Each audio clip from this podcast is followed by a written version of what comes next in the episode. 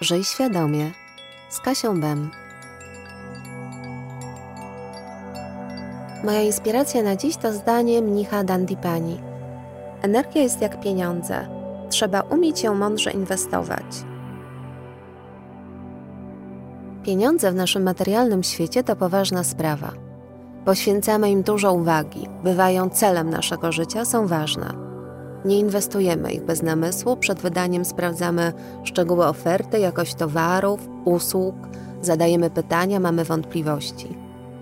Nic dziwnego, nasze zasoby na ogół nie są nieograniczone. Ostrożność nie zawadzi, a nawet jest zalecana. Nikogo to nie dziwi. Ale żeby myśleć w podobny sposób o energii, mało komu przyszłoby do głowy. Jednak to niezwykle trafne porównanie, wręcz odkrywcze. W każdym razie takie e, wydało mi się po wysłuchaniu wykładu mnicha Dandipani, który stworzył swoistą ekonomię energii. Ten młody mnich mówi, że energia jest jak pieniądze i jeśli nie chcemy jej roztwonić, musimy nauczyć się mądrze nią zarządzać oraz rozpoznawać, gdzie ją lokować i komu ją dawać. Codziennie dysponujemy tylko pewną określoną ilością energii Zasób jest zatem wyczerpywalny i ograniczony czasem. Warto to sobie uświadomić. Sztuka polega więc na tym, żeby lokować tę energię w ludzi, rzeczy, przedsięwzięcia i projekty, które są naprawdę dla nas ważne. Jeśli poświęcimy 10% uwagi na sprawy koleżanki z pracy, to tych 10% nie dostanie już na przykład nasz syn czy mąż. Jeśli zaangażujemy się w charytatywny projekt, który pochłonie kolejnych 10 czy 20% dziennego zasobu, to tych procent zabraknie nam na ugotowanie obiadu, jogę czy odrobienie lekcji z dzieckiem. Chodzi o priorytety, chodzi o życiowy cel, chodzi o to, co jest dla nas najważniejsze. I nie ma na to przepisu dla każdego, co innego jest ważne, choć na ogół poruszamy się w ramach pewnych uniwersalnych wartości: rodzina, przestrzeń osobista, pomaganie, praca, związek, przyjaźń, pasje, odpoczynek. Jednak każdy układa z tych klocków swój własny wzór. Jak zatem dowiedzieć się, co jest moim osobistym celem, co jest dla mnie ważne? Trzeba trochę czasu spędzić ze sobą w ciszy pomedytować nad pytaniem, co jest moim priorytetem i kto, co chcę robić i z kim, co mnie podnosi na duchu i kto, co wysysa ze mnie całą energię i kto. Jeśli nie lubimy takich pytań, nie przepadamy również za ciszą i samotnością, to nie narzekajmy potem, że rano nie chce nam się wstać z łóżka, nie lubimy swojej pracy, nie mamy na nic czasu, nie wiemy w co ręce włożyć, a znajoma znowu zajęła nam godzina swoim narzekaniem.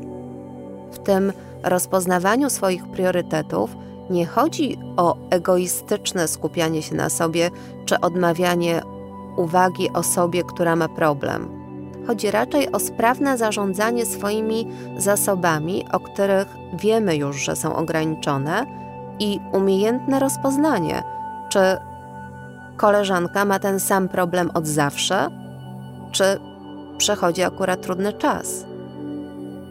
To jest wielka różnica. Jeżeli ma ten problem od zawsze, pozwólmy, żeby rozwiązała go sama. Najważniejsze to bowiem dowiedzieć się, co jest naszym życiowym celem, misją, pragnieniem, a potem skierować tam swoją energię i po pewnym czasie z radością obserwować, jak ten obszar w naszym życiu wzrasta, tak jak rośnie procent na dobrej lokacie. To nie znaczy, że się nie narobimy. Narobimy się, ale robiąc to, co nas cieszy, uzyskamy wyższy poziom zadowolenia i satysfakcji z życia. A to uruchomi ogromne zasoby energii dotąd zablokowane stresem, nieświadomością i frustracją.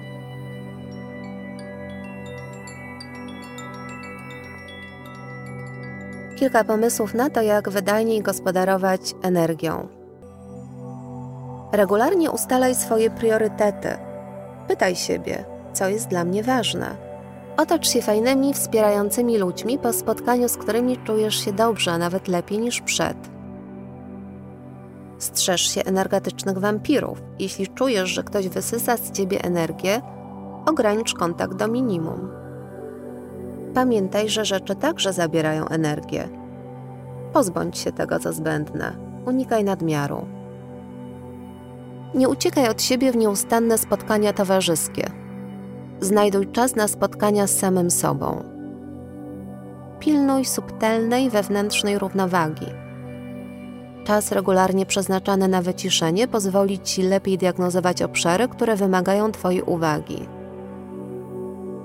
Zwróć uwagę na czynniki, które mogą pozbawiać Cię energii. Rozregulowany cykl dobowy, niewłaściwa dieta, używki, zaburzone proporcje między pracą a relaksem. Po uczciwej diagnozie, z naciskiem na uczciwej, wprowadź korzystne zmiany. Czy wiesz, że na rozmyślanie o przeszłości i przyszłości przeznaczamy około 80% czasu? To wielka strata energii. Zamiast śnić na jawie, zrób kilka spokojnych oddechów. Natychmiast przeniosą cię do teraz i podniosą twój poziom energii. Medytuj, ćwicz jogę, dobrze się odżywiaj, przebywaj na łonie natury, oddychaj. No i wreszcie naucz się nic nie robić. Nic lepiej cię nie zregeneruje niż 20-minutowa drzemka lub relaks w jogicznej pozycji trupa. Pozwól sobie na to. Dziękuję za Twój czas. Namaste. Kasia Bem.